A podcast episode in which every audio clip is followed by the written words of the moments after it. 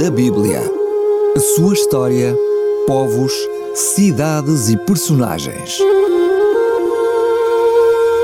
Mundo da Bíblia com Samuel Ayres.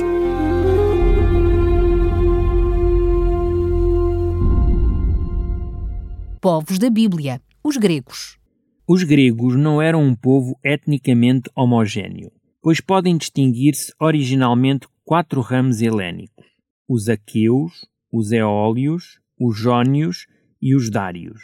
No entanto, todos eles falavam dialetos diferentes de uma mesma língua comum.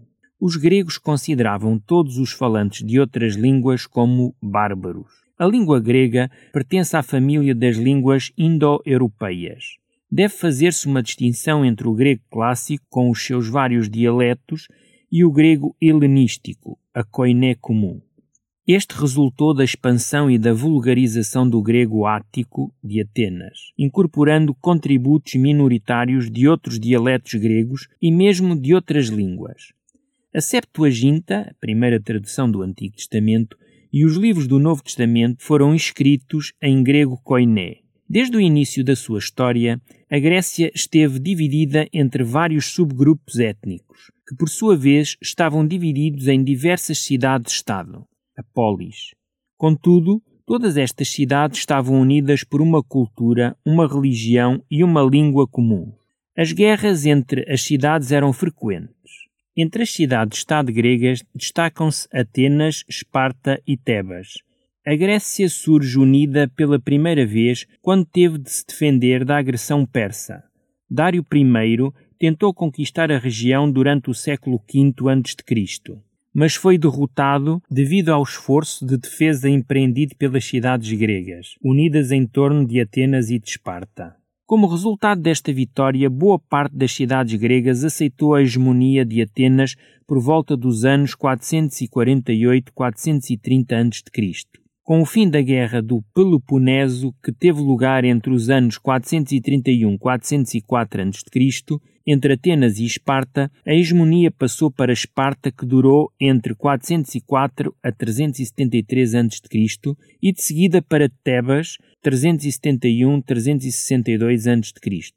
Poucos anos depois, toda a Grécia foi submetida ao domínio de Filipe, rei da Macedónia, uma nação etnicamente aparentada com os gregos. Alexandre Magno, filho de Filipe, uniu os gregos e os macedónios no projeto de vingar a antiga afronta afligida pelos persas e de conquistar o Império Medo-Persa. Alexandre foi extraordinariamente bem-sucedido, fundando o Império Grego-Macedónio.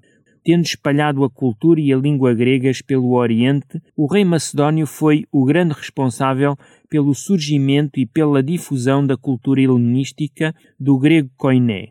O Império de Alexandre acabou, após a sua morte, por ser dividido por quatro dos seus generais, que deram origem aos quatro maiores e mais poderosos reinos helenísticos. Estes foram sucessivamente conquistados por Roma, o que incorporou no seu império. No entanto, a cultura helenística e a língua grega tiveram uma profunda influência sobre Roma, mantendo-se como a cultura e a língua dominantes na parte oriental do Império Romano.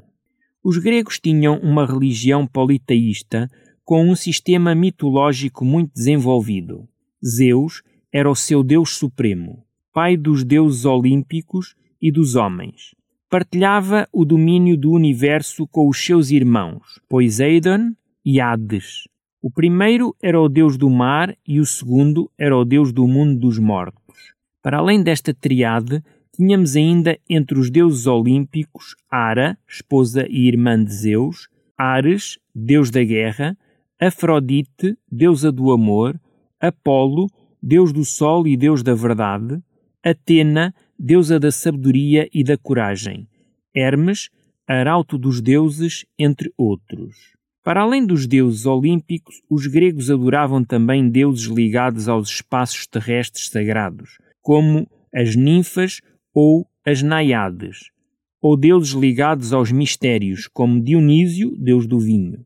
Todos os deuses gregos eram concebidos antropomorficamente, sendo-lhes atribuídos comportamentos semelhantes aos dos homens. A diferença entre os deuses e os homens residia no facto de os deuses serem imortais, fisicamente perfeitos e dotados de muito maior poder. Mundo da Bíblia. A sua história, povos, cidades e personagens. Mundo da Bíblia com Samuel Ayres.